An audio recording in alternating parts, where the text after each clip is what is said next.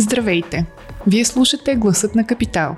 Седмичен подкаст, в който журналистите от Капитал разказват най-интересните истории от седмицата в дълбочина, с контекст и анализ. В него търсим и мнения от експерти в сферата на политиката, економиката и бизнеса за важните въпроси на нашето време. Здравейте, вие слушате Гласът на Капитал и чувате отново мен, Сирма Пенкова. За пореден път две трети от екипа на подкаста се е събрал в студиото. Казвам добре дошъл отново на Йоан Запрянов, технологичен журналист в Капитал и критик на социалните мрежи. Добре дошъл. Привет. Ранните гладиаторски битки започват през трети век преди новата ера, като ритуални жертвоприношения към духовете на починали благородници. Това се променя с Римската империя и първият император Октавиан Август, който превръща гладиаторските битки в част от развлеченията в Рим.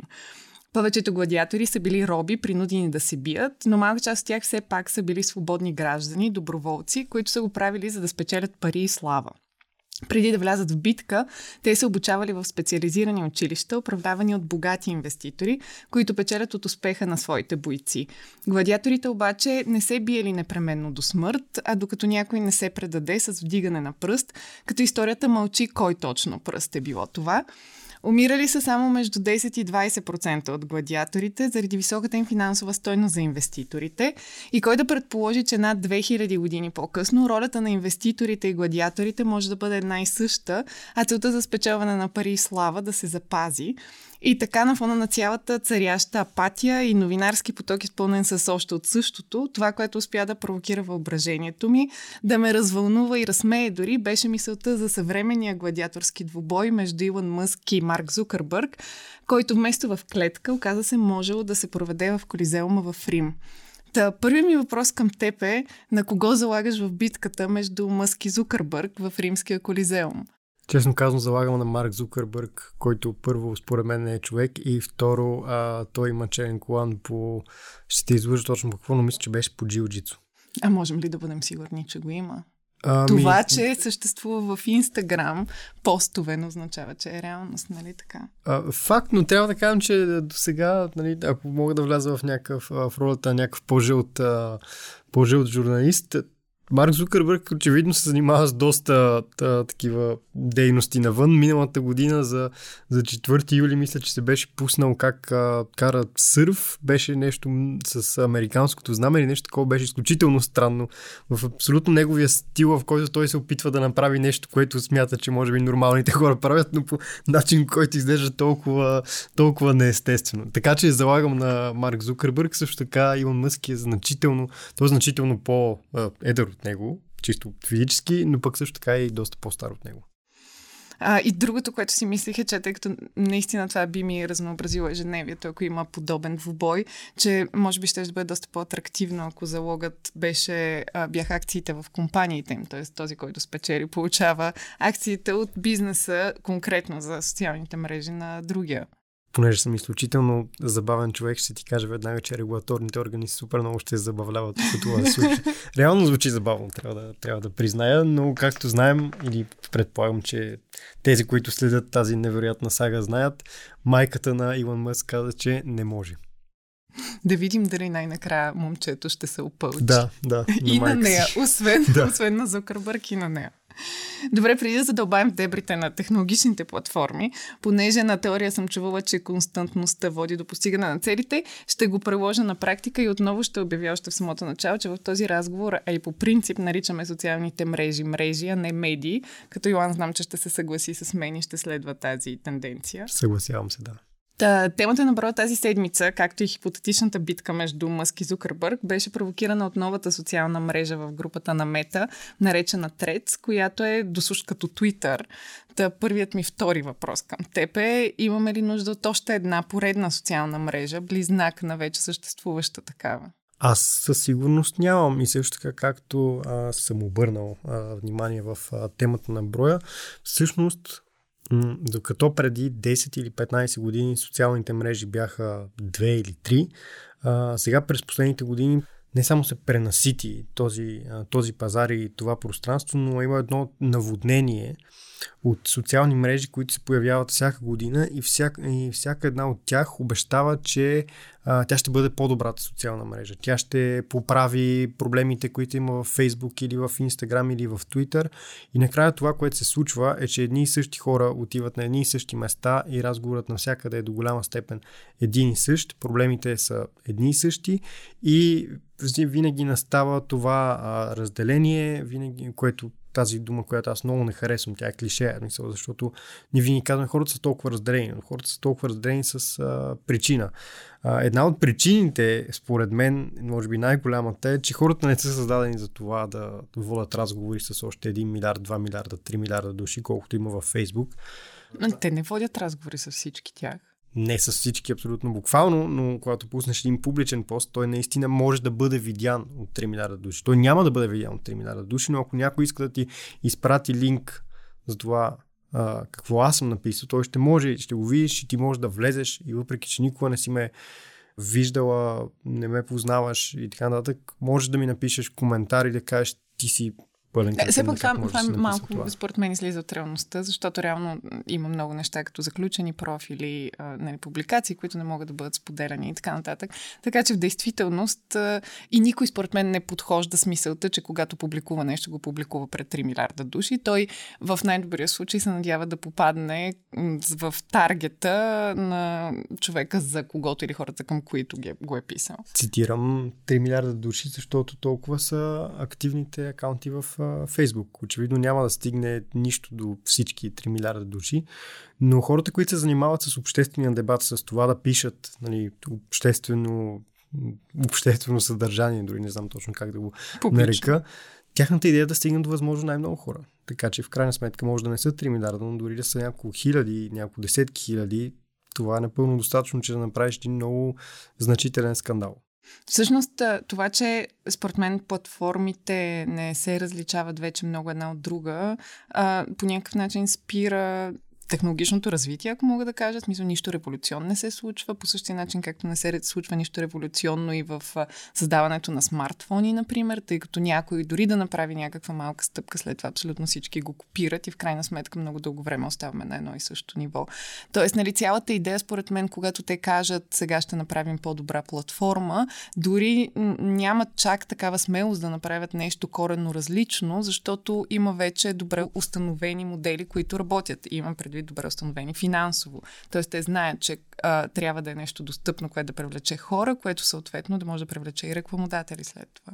Почти всички промени по социалните мрежи в момента са а, неща, които се случват или зад колисите, ако може да го наречем така, т.е. неща по алгоритмите или промени в дизайна, но основното, което е в социалните мрежи, отдавна е измислено и то няма да се промени. Ти публикуваш нещо и хората ти го коментират. И нали, откакто има Фейсбук и всичко има харесвания или сърца или смеещи се и така нататък. Да, реакции.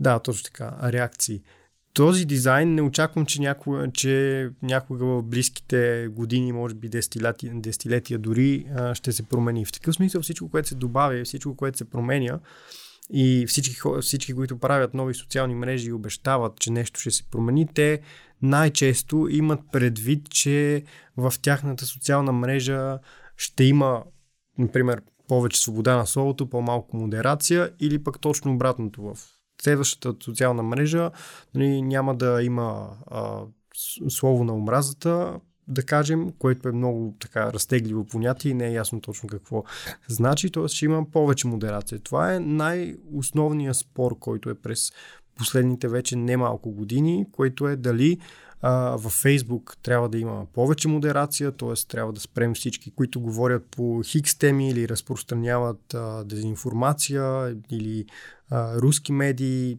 което е в момента нали, актуално покрай войната. Или пък трябва да има много повече свобода, в смисъла, че хората са свободни, оставете ги да правят каквото си искат и да говорят така, както си искат и да бъде като един интернет форум от 2005 година, но с въпросните 3 милиарда души в него. Но това си мисля, сега ми хрумва, че по никакъв начин този тип, дори да, да дискусията да е да има или да няма модерация, по никакъв начин не променя изживяването в тази социална мрежа на средностатистическия потребител, който е вътре, за да си гледа близките и приятелите и от време на време да сподели нещо от личния си живот. Тоест, на голямата картина, наистина средностатистическия потребител няма по никакъв начин да усети, дори да има някаква промяна, тъй като, както каза, нали, темплейта си остава един и същ. Да, до, до една степен това е така. Ако, ако вие сте вътре в а, Facebook или в Instagram, нали, с идеята класическия пример от преди 15 години да, да говорите с баба си, нищо няма да се, да се промени. Това, което се случва обаче, и то вече се е случило и продължава до някаква степен, е, че дори хора, които бяха там нали, само, само заради а, чисто личните си контакти, а, дори при тях, според мен, от моята гледна точка, се забелязва една много тежка политизация. Тоест, това вече е толкова доминиращия наратив навсякъде, далеч не само в България, защото, например, моят Twitter е създаден така, че да следвам само единствено какво пишат хикс много малко на брой акаунти от американската политика.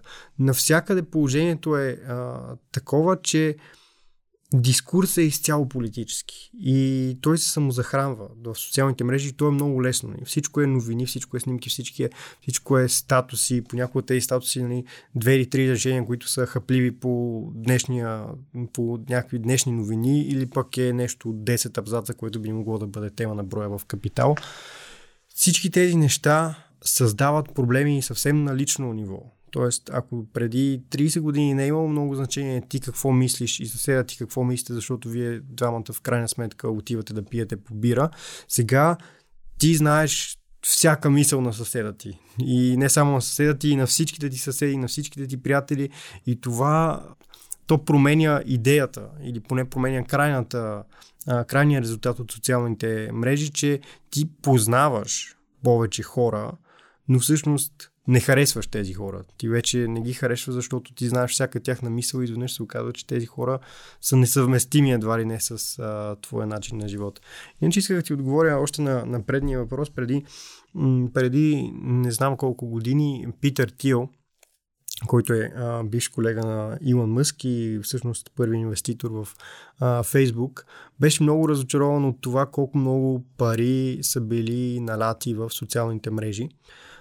Неговия конкретен цитат беше ние искахме да идеме на Марс, а всъщност се оказа, че можем да стигнем до 140 знака. 140 знака беше а, ограничението колко може да бъде един твит в Twitter първоначално, нали, най-оригиналното, а, най-оригиналното ограничение, което в момента е тотално отпаднало. Мисля, че вече можеш да напишеш каквото си, колкото искаш дълго съобщение в, а, в Twitter. Така че това, че в момента мета пускат трец, наистина е още от същото, в смисъл, че това е още една социална мрежа, в която можеш да напишеш всичко, което мислиш. Самите хора не са се променили. А, голямата гордост на Мета е, че в рамките на 5 дни в Трец се регистрираха 100 милиона а, потребители, което обаче не е точно така. Т.е. това не са нови потребители, които никога до сега не са използвали който е да било продукт на Мета. Това просто са потребители на Facebook и Instagram, които са отишли да видят как би изглеждал Twitter, ако го беше направил Марк Зукърбърг. И има и още нещо важно, че всъщност това са регистрирани потребители, но по никакъв начин не означава, че ще се превърнат в активни такива. Точно така. Имало е и нали, имало е много а, такива мрежи, които са започвали страшно силно и нали, имало очакванията, че те ще убият Фейсбук. Това е вечното събитие, което не се случва. А, имаше такова очакване за Twitter преди много, много години. Имаше такова очакване за за Snapchat а, имаше и може би все още има такова очакване за TikTok, но чисто като брой потребители, въпреки всички а, цялото говорене за това, че социалната мрежа за стари хора а, и че средната възраст там действително е доста по-голяма, но то е нормално преди броя абонати, които има. Фейсбук продължава да бъде абсолютния цар на социалните мрежи. Никой не е дори близо. Всъщност единствената платформа, която е близо, с 2,5 милиарда а, потребители е YouTube, доколкото може да я броим за социална мрежа.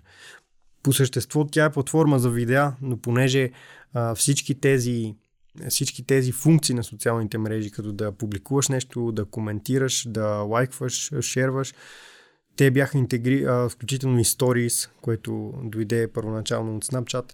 А, всички те също бяха интегрирани в крайна сметка дори в YouTube, която може и днес да претендира, че е социална мрежа. Според мен всеки хайп, както и този с набирането на 100 милиона потребители, обикновено се дължи на две неща. Едното е добър пиар и второто е скандал, като в случая имаше и двете в комбинация с този, как го наричат, може би, феномен на страха да не изпуснеш нещо ново. Тоест, когато излезе. Out, да. Именно, да. Тоест, когато излезе някаква нова платформа, за която чуваш, че все повече се говори, ти просто изпитваш нужда да бъдеш там, защото разбираш, че все повече хора са там и може евентуално да, да знаят нещо повече от теб. Но трябва сега да отбележим за, за слушателите ни, че ако тръгнат да си теглят трец в България, това не е възможно към момента. Той е активен само в 100 държави за сега, като, а, доколкото знам, в нито една от тях не е в Европейския съюз, заради не е съвсем ясни регулации. Поправи ме, ако греша. Не грешиш. А, между другото, имам приятели, които са си българи, си в България, които а, имат трец. Реално не съм ги питал как са успели. VPN. А, аз, може би VPN, да, може би през а, VPN. Аз самия успях да прочета доста неща в трец без регистрация, което е очудващо за платформа на Мета, където, например, в Instagram, ако влезете без акаунт, след втория, третия скрол ще ви каже до тук. И в интересни да направите... в Twitter е същото. А, възможно е. Там обаче имам акаунт от много години и не съм пробвал. Та в Трец аз реално се разходих и с акаунти, които ми бяха интересни. Просто видях, че, че същото е. Мисъл, същите хора в крайна сметка ще напишат а, същото, а, същото съдържание, същите публикации. Това, което ти спомена за чувството, че ще изпуснеш нещо и постоянното чувство, че, че едва ли не свършва света, ако не си направиш профил в нещо и винаги някой знае, може на някой му се случи нещо, което на теб да не ти. Затова е едно от нещата, които най-много мразя в а, социалните мрежи. Това, това чувство, което беше създадено сред огромен, огромен брой хора. Първо, че нали, всичко е секунда по секунда. Трябва всеки един момент да следиш а, какво се случва и очевидно логичното продължение на това, което а, най-много си личи в TikTok или в Instagram е, че много хора, да не говорим за деца, те не могат да се концентрират за повече от 15-20 секунди. Това е доста, нали, доста разпространен феномен, който в момента много научни среди му обръщат внимание, на който аз, според мен, няма, няма решение. В смисъл, няма решение на, на този въпрос, ако не искаме тези неща да бъдат забранени. А, вчера по радиото слушах, например, един репортаж за така наречените екранни, а, екранни деца и екранни бебета, т.е. децата в момента, които още от година или две години започват да а, работят неща на екрани. И това, че те се научават а, мозъка им запомня, че ако те не харесват нещо, могат просто да го слайпнат и да си пуснат нещо друго. Тоест, ние трябва да се опитаме това да не се прехвърли в живота, защото в живота не можеш да слайпнеш. А, аз не мисля, че за този страх да не изпуснеш нещо ново са виновни само социалните мрежи. Известна вина имат и всичките платформи тип Netflix, HBO, които създават много голямо а, количество съдържание. И всъщност, бълвайки за това съдържание, постоянно, нали, то попада в различни хора, които след това идват при теб и ти казват, гледа ли това, не го ли гледа, ма как може да не си го гледал, нали, то е толкова популярно. Всъщност, тук става въпрос не е задължително за социална мрежа, става въпрос за производители на съдържание. И колкото повече съдържание се бълва, толкова повече ти оставаш впечатлението, че си назад с материала. Ами, да, това, това е просто едно презаливане с а, тази прекрасна дума, която аз вече използвах няколко пъти, съдържание. Вече всичко е съдържание. Сериалите са съдържание, филмите са съдържание, публикациите във Facebook са съдържание, статиите са съдържание, клиповете в YouTube са съдържание и нищо не можеш да изпуснеш. Тоест, винаги, трябва, винаги ще дойде някой ще ти каже как може да не си гледа. Това е много хубав цитат, защото аз съм чувал толкова пъти през живота си и на всеки път трябва да се чувствам като някакъв изключително виновен. необразован, не само виновен, но и необразован човек, че не съм гледал хикс епизод от сериал или еди кой си сериал, който очевидно няма да ме направи по-различен човек. В този смисъл, да, то е тежко. аз, аз съм голям поддръжник на, на тезата, че хората трябва, особено тези, които имат от много, много, много дълго време социални мрежи, трябва да ги махнат поне за една седмица, за да видят какъв е живота без тях. Нали, може да не им хареса. А, да мен очевидно ми харесва и аз предпочитам да нямам в момента социални мрежи, но просто трябва да, да, да, бъде, да бъде опитано. Първите два или три дни са много гадни, защото ти изведнъж се окажеш с огромен луфт от свободно време, в който не знаеш какво да правиш, но след това също така осъзнаваш, след втория, третия ден, колко много време инвестираш всеки ден в някакви пълни неща, които просто не са толкова важни. Мисля, те са мимолетни, те са, те са чувство, че ще изпуснеш нещо и веднъж, том започнеш да го пропускаш, осъзнаваш, че то няма толкова голямо значение. В смисъл, голямата новина за деня е голямата новина за този ден и на другия ден ще има друга голяма новина, за която ще си кажеш, о боже, това не трябва да го пропусна, но и този ден ще мине. И все пак, ако е толкова голяма новината, тя ще стигне до теб и без социални мрежи. Факт. А, можем ли да си представим на базата на потребителските профили на останалите социални мрежи в България, кой би имал интерес към Трец тук? Тоест, какъв би бил профил на потенциалните потребители на Трец в България? Сега, тук сме си извадили а, малко данни. Най-големите социални платформи, мрежи в България. Написал съм го реално в... Реално съм написал платформи в, в хартийното издание, защото най-отгоре най-използваното, най-използвания сайт в България, в който трябва да се регистрираш е YouTube. На това съм написал платформи. След това е а, Facebook, след това е Instagram, като Facebook има малко под 4 милиона, Instagram има 2 милиона и много, много, много надолу с, 0, с 500 хиляди регистрирани, не задължително активни потребители, е Twitter.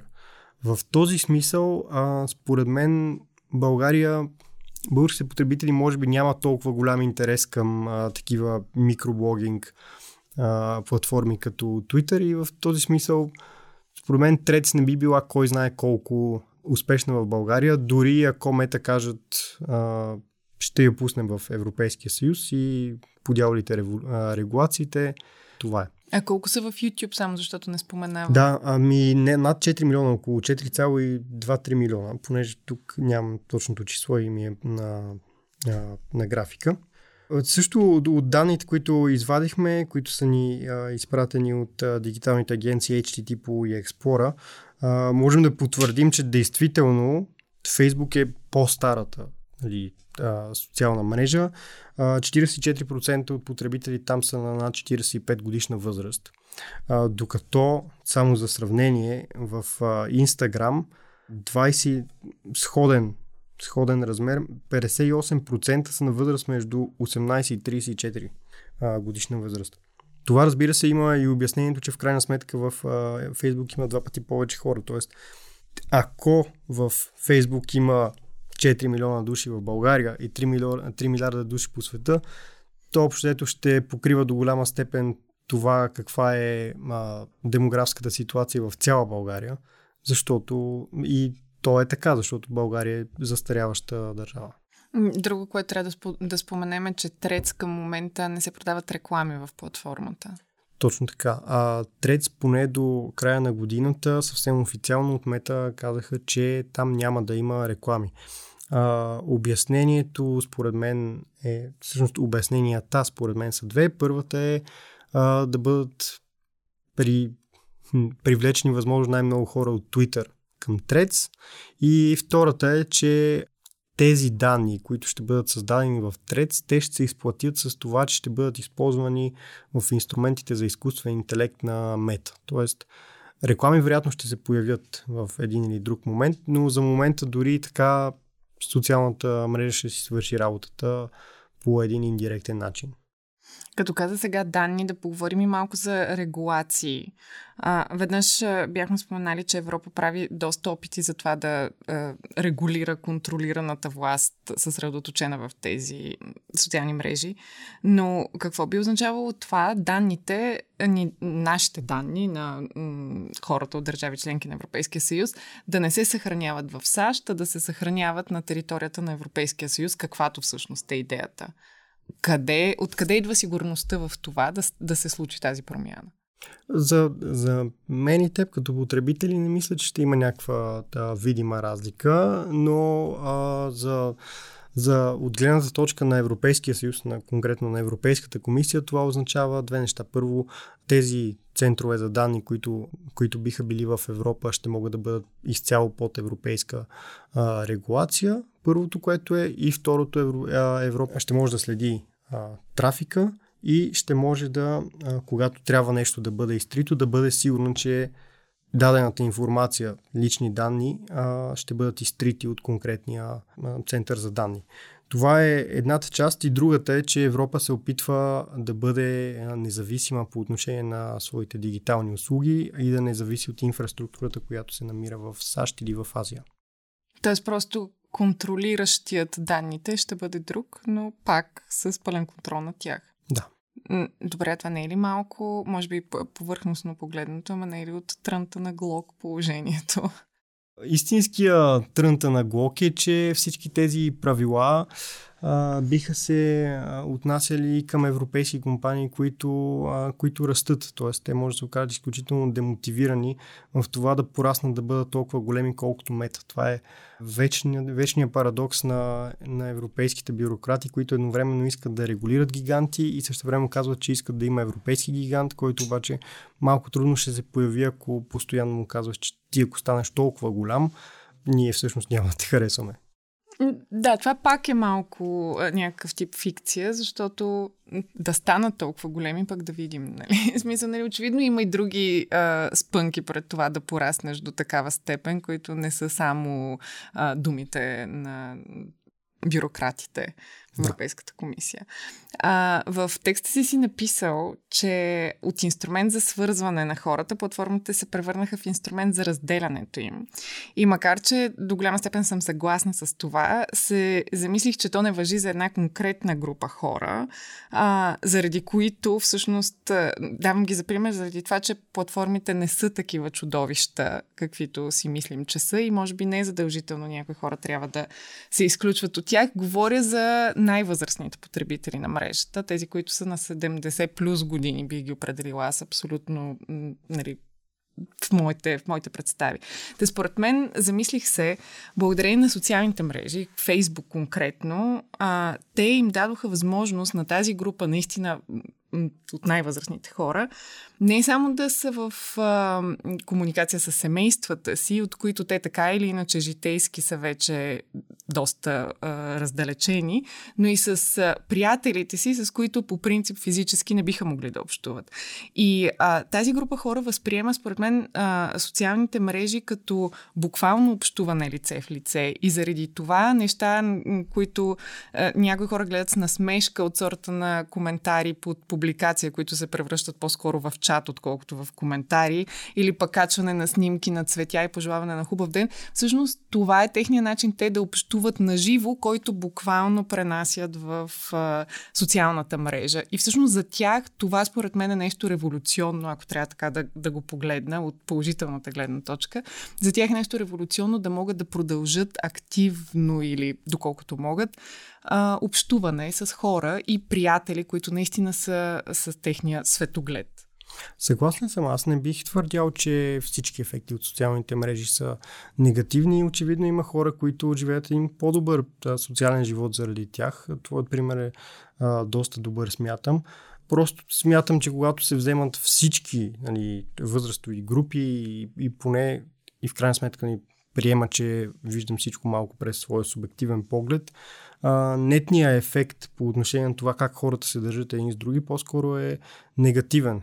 Но да, аз винаги съм се а, забавлявал, искрено ми е, съм се усмихвал на това да гледам всъщност а, баби, които пишат, например, на, на внуците си.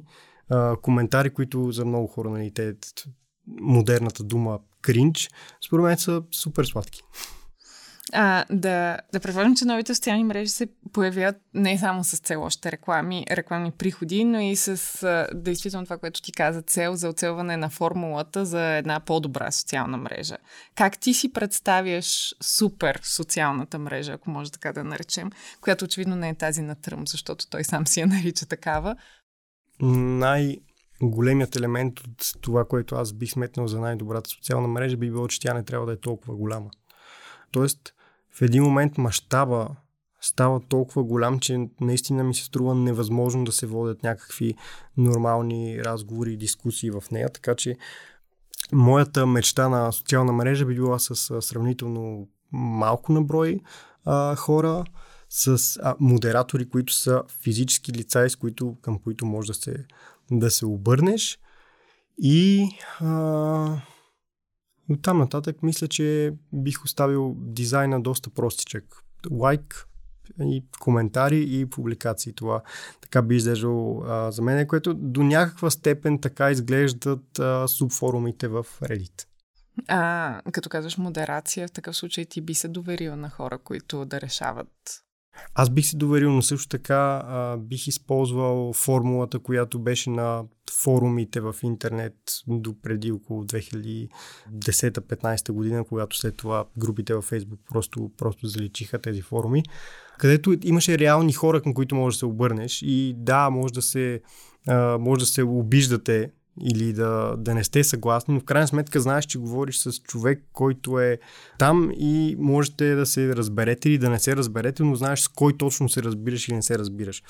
Докато в момента ти правиш това с или с бот, който модерира по неведомите пътища на алгоритъма, или с а, човек, който има на който първо това му е а, буквално работата и второ той има 30 или 40 секунди за да реагира и да реши дали твоя коментар или твоя пост трябва да бъде изтрит или да не бъде изтрит. По правила и така а, насоки, които ние въобще не знаем какви точно са, какъвто е случая с Фейсбук. Добре, благодаря ти. Благодаря и аз. Ако този епизод ви е харесал и искате да слушате новите епизоди веднага, щом излязат, абонирайте се за гласът на Капитал в Apple Podcasts, Google Podcasts или Spotify. Обратна връзка може да ни изпращате на podcasts.capital.bg или в познатите ви профили на Капитал в Facebook и Twitter. Музиката, която чувате в този подкаст е написана от композитора Петър Дундаков специално за Капитал. Аз съм Сирма Пенкова, а епизодът монтира Тихомир Колев.